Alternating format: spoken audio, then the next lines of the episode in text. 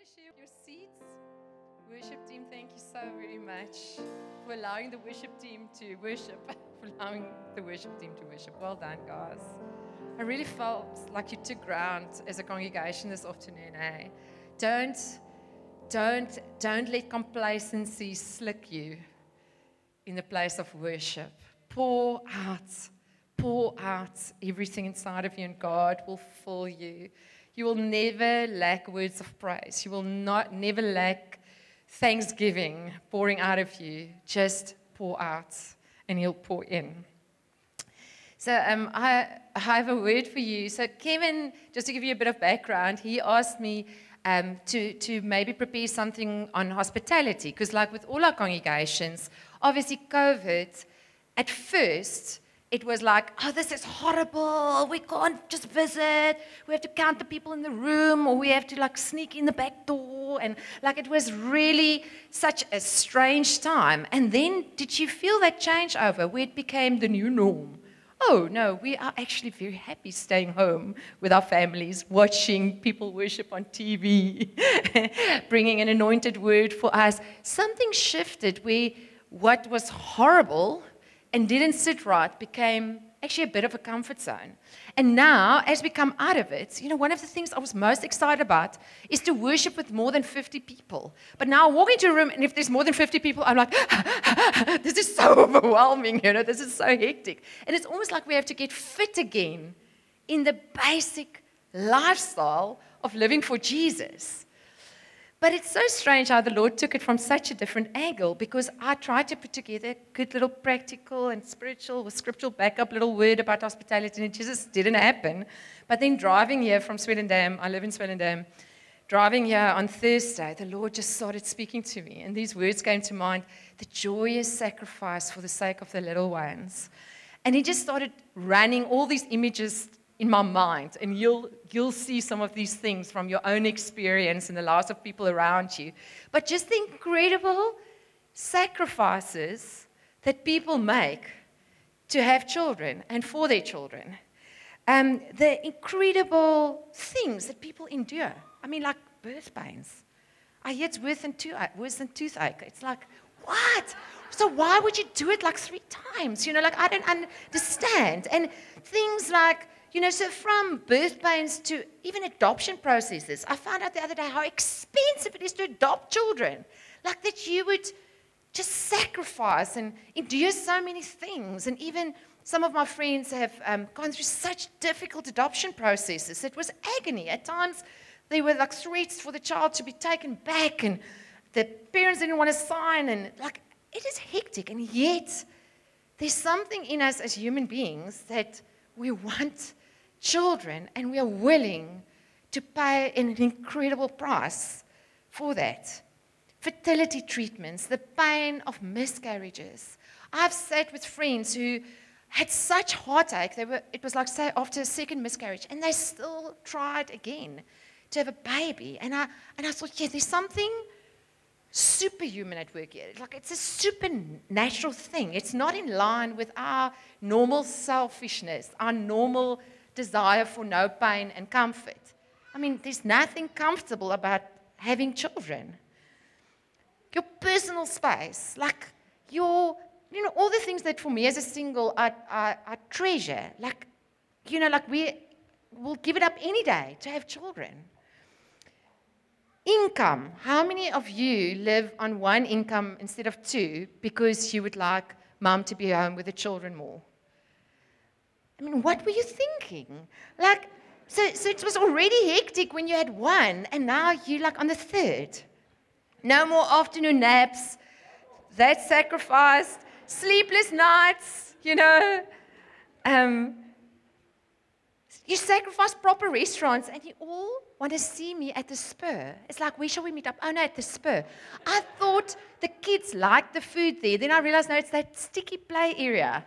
It's like you don't even have to get corona by someone sneezing on you. You can get like a multiple different varieties of viral diseases just from licking the carpet there. This is not in my notes. no more cool cars, you know, like car seats and crumbs and My dog loves getting into the car of one of you that's got kids because there's so many snacks everywhere. The noise levels, the school fees, the doctor's bills, the pain of prodigals, of kids going off the rails, the puberty ups and downs, even into adulthood, the concern for your grown children and your grandchildren as you watch their walks with God. There's so much endurance needed, there's so much pain involved. And yet, people keep having children and keep making room for them in their lives. They keep dying to self. Even the most selfish, unsaved people keep dying to self for the sake of starting a family, having children. And even the most selfish people, worldly people, live in a form of selfish, selflessness out of love for their children. And even siblings pay a price. You know, I often think about um, Gerrit and Amy. You know, they were three, and overnight they were six, you know, and what that meant for the three. Um, for someone was saying at the moms group yesterday, someone was saying her little girl, her second one, um, she's like pregnant, and the second one, Annika was saying that. Where's Annika? Um, the second one is starting to act like a baby because she's like saying, "There's a, another one. There's competition coming, you know." And I'm not. I'm no longer going to be the little one. There's a cost for siblings.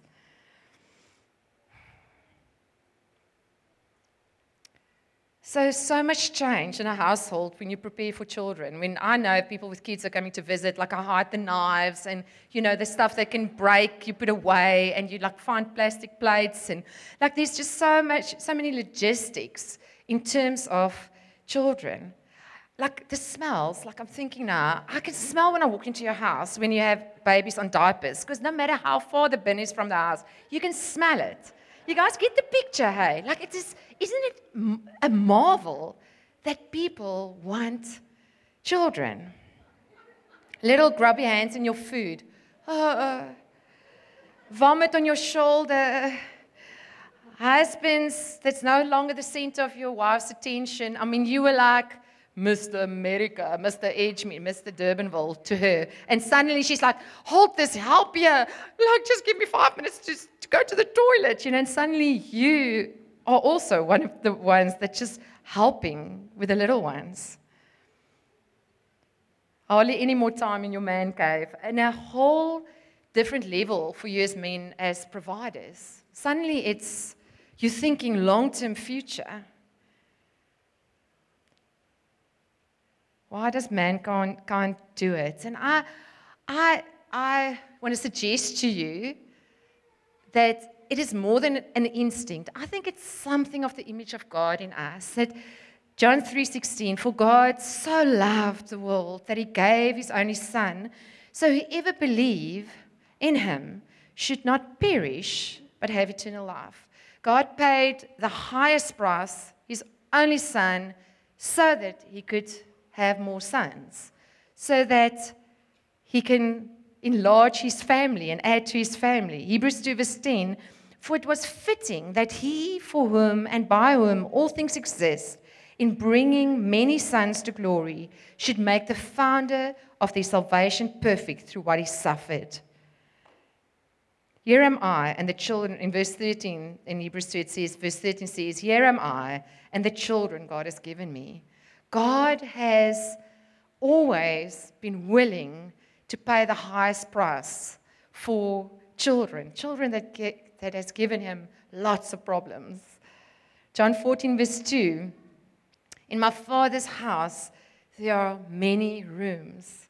So, this is what our God is like. He's a God who makes room, who makes sacrifice for children. And I, I really do feel He wants to do something supernatural in our hearts this afternoon to give us greater endurance, to give us a greater joyful longing to sacrifice for the sake of his little ones, for the sake of those that he wants to add to this family.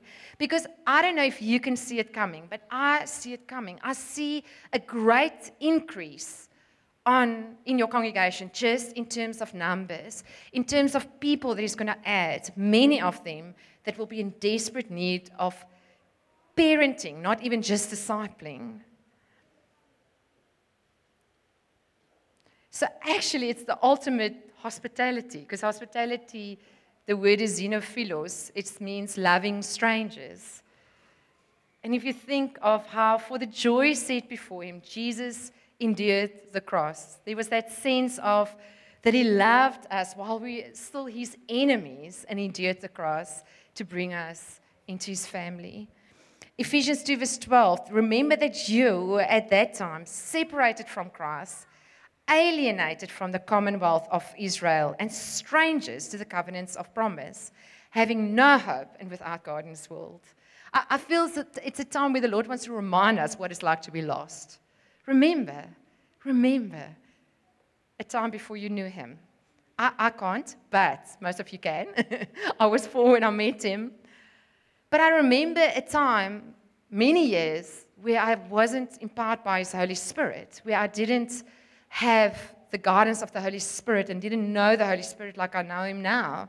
And there was something orphany about that. I do remember a time when I was not part of a healthy church, where I tried to serve Him, desperately tried to serve Him, without the riches of family that I have now, without spiritual mothers and fathers that love me and correct me, without brothers and sisters that, that support me and cheer me on in my faith. Remember, remember when you were lost.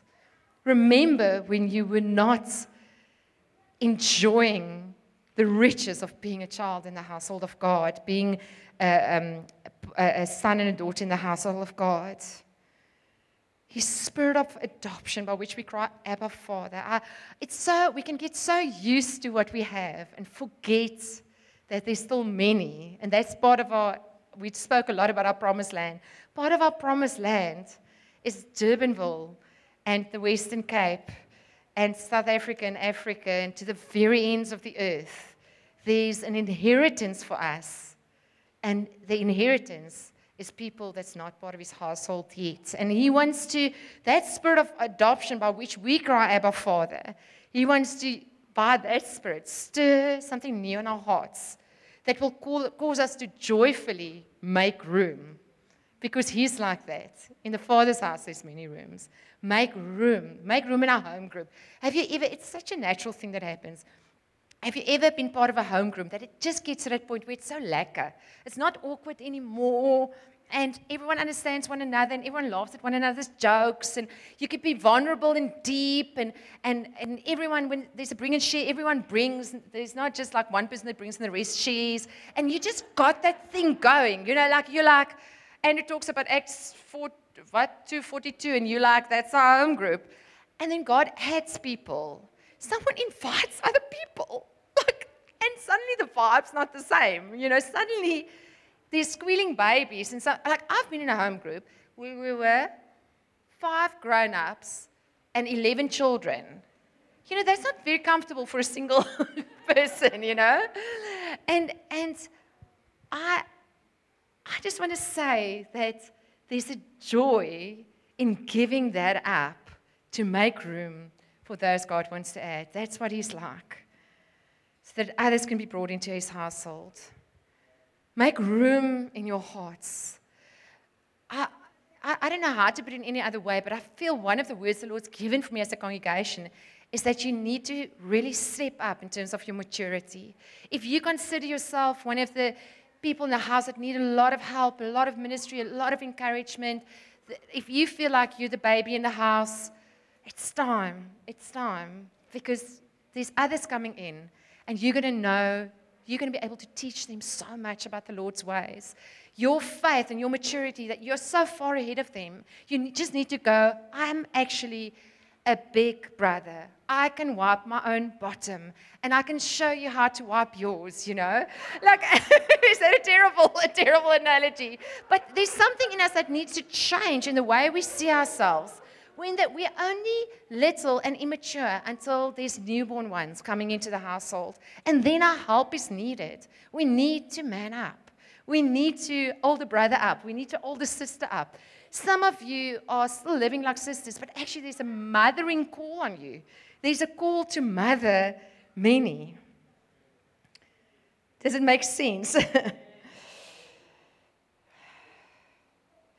it's such an interesting thing. Um, that God has to ask that of us to make room because there is something about our blood family that can become very idolatrous. Like I said now with COVID, it, it must have been so lekker to have all that time, just you and your family. You know, like must have been really lekker. Because sometimes we do neglect our families in the busyness of life and whatever. But, but, if our own families become such an idol, such a place of comfort, such a place where we pour our all into that, the Lord will not be pleased with us because He wants us to consider His heart and His children and those that He want to add to our families.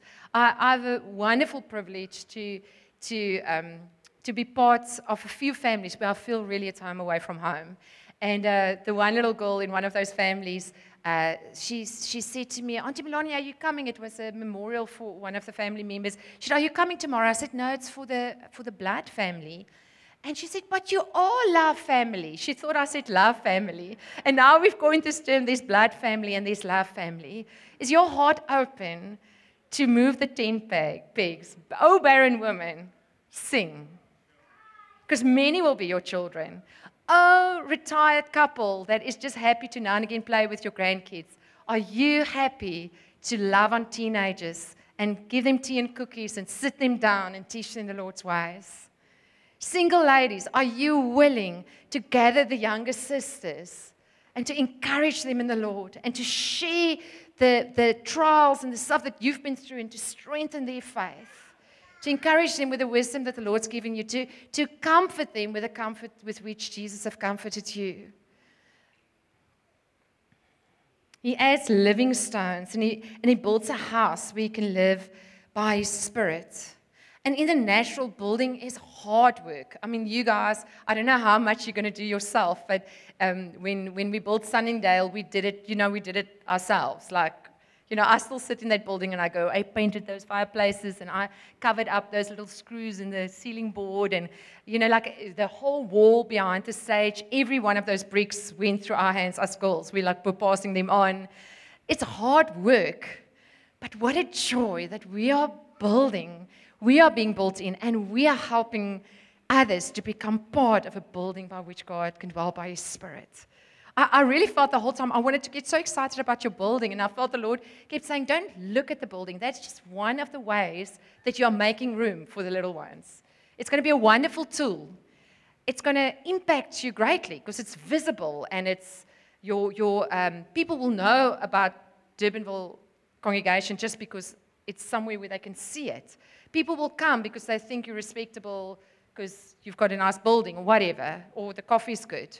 So there's different things that will draw people, but they will not be built into this building that consists out of living stones that God can fill by His Spirit if you do not take them by the hand and you do not love them into family. If you do not give them a real life experience of being fathered and mothered and loved and accepted, warts and all, like you would your own children. It's not like you every second week you think, oh, this one's developmental stuff is not so great. Let's trade him in for a better one. Let's upgrade that one. Let's no, no, no, your children. And I feel the Lord wants us to take ownership, not just be nice to be like the one time I realized, oh, because I'm a bit overwhelmed by the amount of people in my life, when visitors come, I'm nice to them at church, but I don't invite them into my life because my life is just so full. And then I felt just the Lord say to me, Make room, make room, make room, make room. Do not just open the doors of your venue to people, open your hearts, open your homes.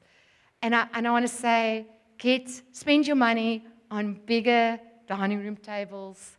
Make move, get little cot beds or something so that you have a room ready for those who need to sleep over because they've bought their eyes out over dinner and shared some stuff. Or if I think how many times we've had deliverance sessions over supper and the person ends up sleeping over. We've led people to the Lord who were living with, with a partner they weren't married to, and they end up like the next day. You've got, at one point, I lived in a two bedroom flat in Tableview and I had five girls staying with me. One slept on that couch for another year. And they are, in a way, daughters to me now. I watch with pride as they are discipling others, as they think it's nothing to have someone live in your lounge. Because God has poured something of His love into our hearts. Because we know what it's like to be lost, we know what it's like to be found, we know what it's like to be lonely, and we know what it's like to be added into family. And I know this is not a perfect family. God is really the only member of this family that gets it right all the time. But can we look at each other with those crazy eyes of love?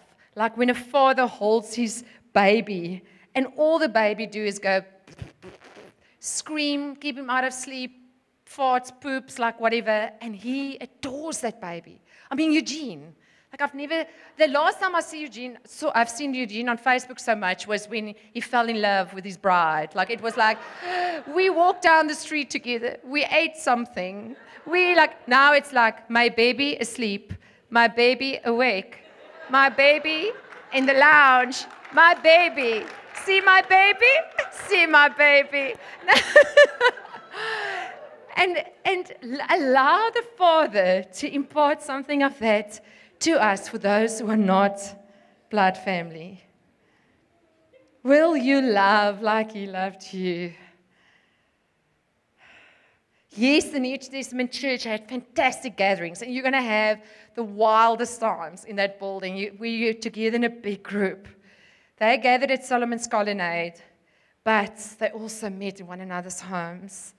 Make room. Make room in your life, make room in your home group, Make room in your children's hearts. Make room in, if you lead a home group, make sure that everyone in your home group know that we don't exist for ourselves, that we exist um, for God's glory. And part of it is to love the ones that God loves. So,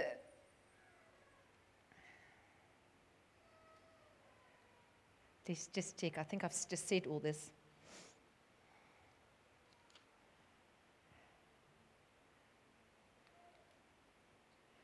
Yeah, so this is my words, what I believe is from the Lord to you.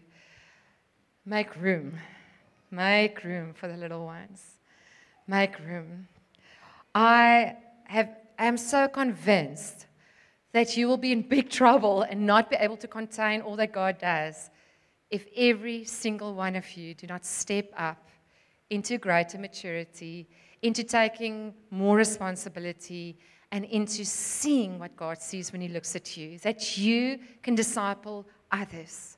You don't, we don't stay babies forever. We don't stay um, children forever. We become people that can eat meat and bring others into maturity.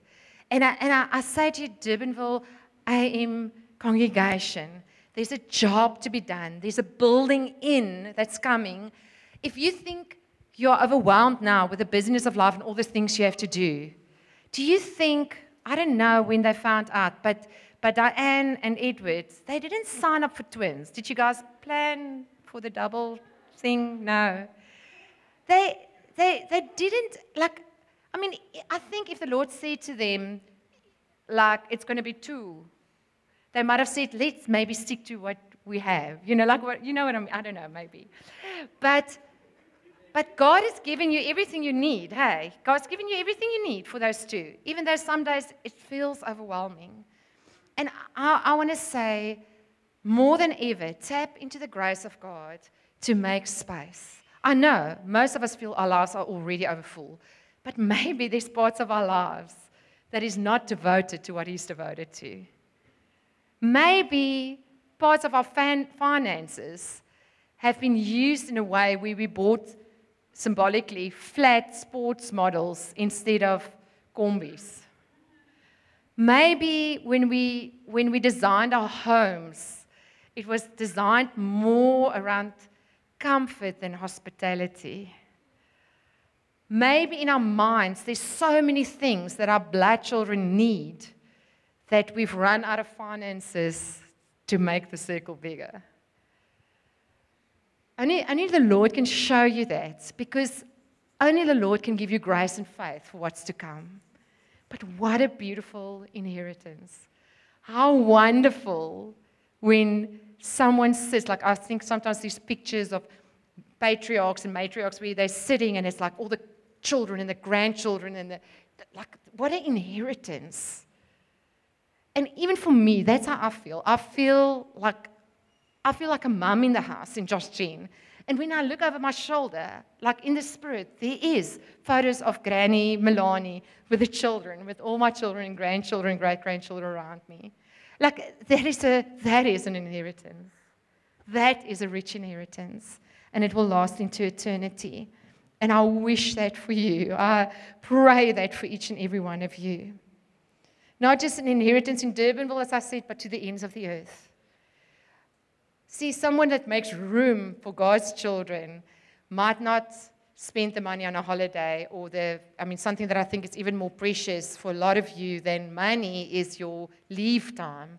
But to spend your leave time on outreach instead of a, a holiday, God will reward you. He really will. You will, you will not look back and go, oh, we should have rather gone to Mauritius. No, I promise you, you'll go, I've never, I never thought that I'll love that backward place or so much. I've fallen in love with the children of God. I sacrificed, but it was a joyous sacrifice.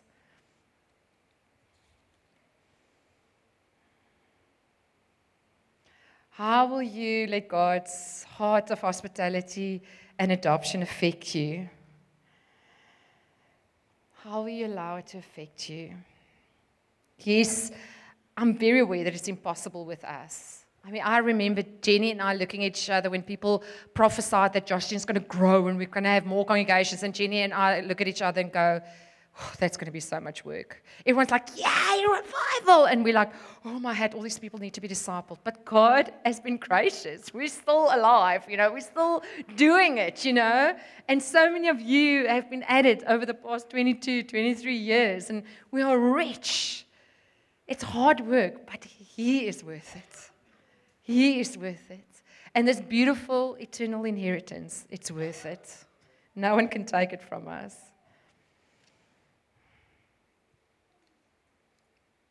Shall we pray? I, I, also, I also just would love the elders to help me to call for a, for a response because I, I think you feel it in your heart, say, eh, like the Lord's at work in us in such individual ways. And it almost feels like we can't leave without responding to Him without allowing Him to get very specific with us. So here we are, Holy Spirit. Here we are, Lord. Here we are, Lord. In many ways, we still love our lives, God, but we want to lose our lives for you. We want to see what you see. We want to want what you want. We want to represent you. So show us, Lord. Show us, even if you show us one thing that we can move in our lives or repent of or leave behind so that there's room, so that there's more room for the little ones you want to add to this congregation. Show us, Lord.